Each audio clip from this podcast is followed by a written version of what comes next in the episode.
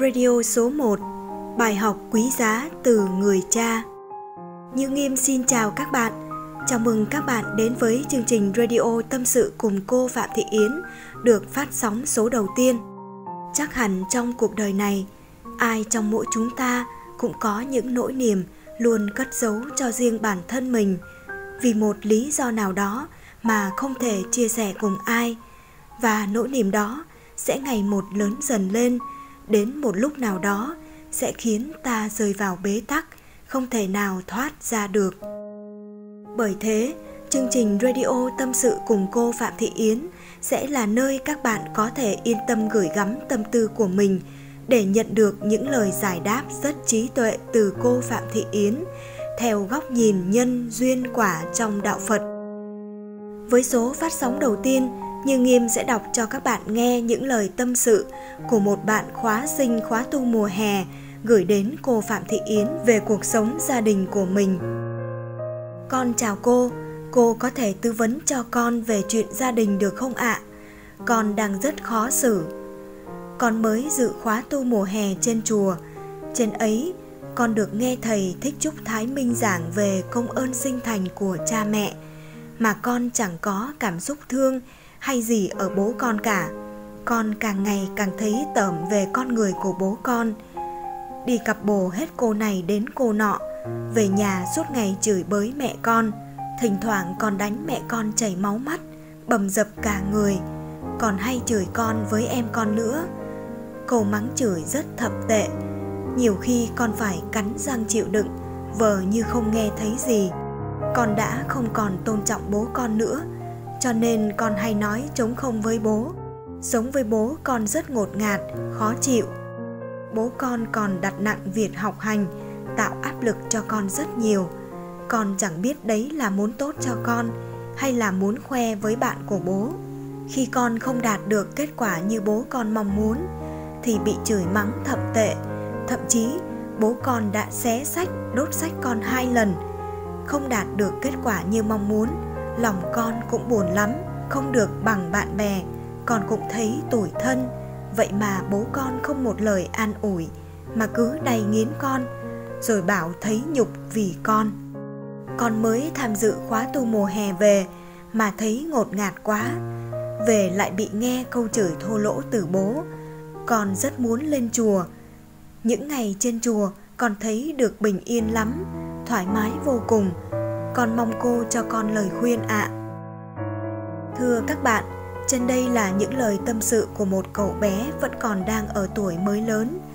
Trong cuộc sống ngày nay, nhiều bố mẹ thờ ơ trước việc nuôi dạy con cái hoặc nuôi dạy con cái không đúng cách, không làm gương cho con em của mình, dẫn đến việc con trẻ không còn tôn trọng bố mẹ mình nữa, thậm chí có thể làm ra những hành động bất hiếu khôn lường. Vậy đối với trường hợp này, cô Phạm Thị Yến sẽ cho bạn khóa sinh nhỏ tuổi lời tư vấn như thế nào. Sau đây, Như Nghiêm sẽ đọc những lời hồi đáp của cô Yến về tâm sự của bạn trẻ. Cô chào con, ông cha ta có câu, con hơn cha là nhà có phúc. Bố của con là một người ăn nói thô tục, khó nghe. Đây cũng là một bài học để con thấy rằng nếu con có ăn nói thô tục thì người khác rất khó chịu vì thế, trong cuộc đời này, còn có một bài học là không bao giờ ứng xử thô tục. Con thấy bố con đánh mẹ con, làm con khó chịu, thì con cũng không bao giờ bắt nạt ai một cách vô cớ. Đó là bài học thứ hai mà bố cho con.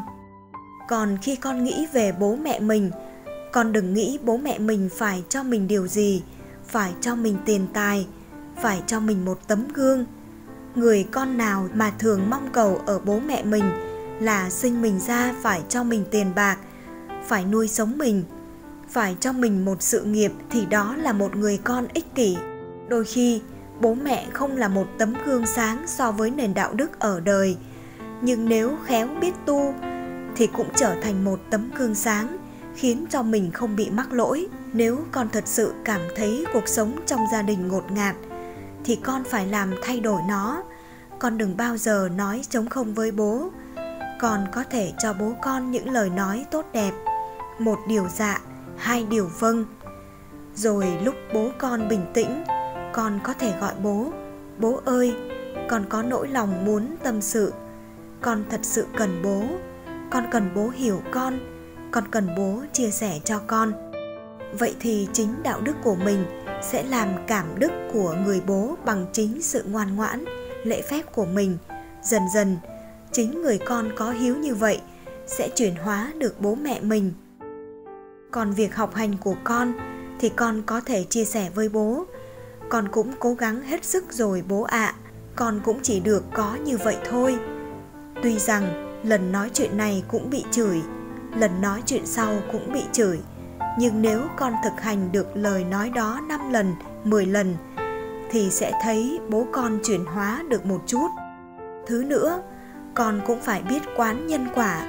Vì con lên chùa tu học một tuần rồi con biết rằng kiếp xưa mình đã từng không đối xử tốt đối với con cái của mình.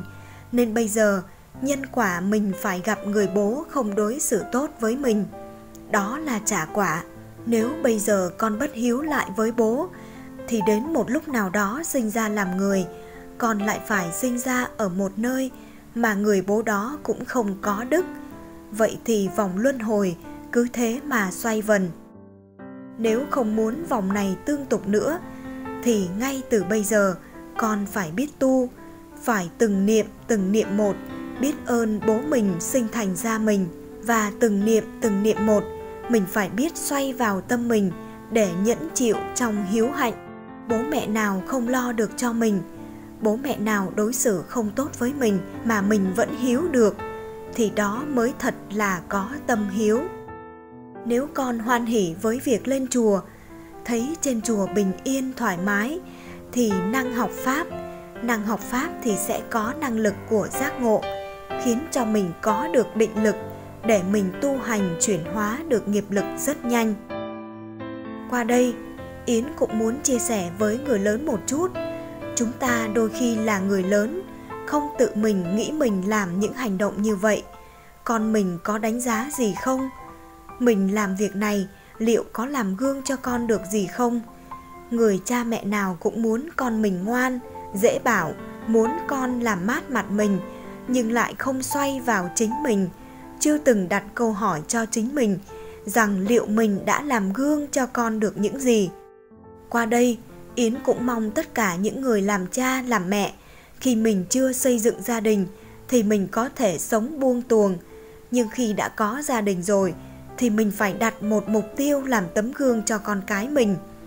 Muốn dạy bảo con mình thì mình phải là một tấm gương tốt thì con mới theo mình mà học được.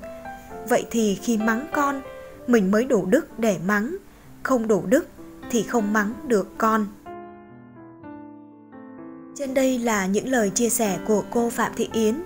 Chắc chắn sẽ rất có ích cho bạn ấy trong việc tư duy về công ơn sinh thành của bố mẹ mình, có thể điều phục được tâm mình để không trở thành một người con bất hiếu.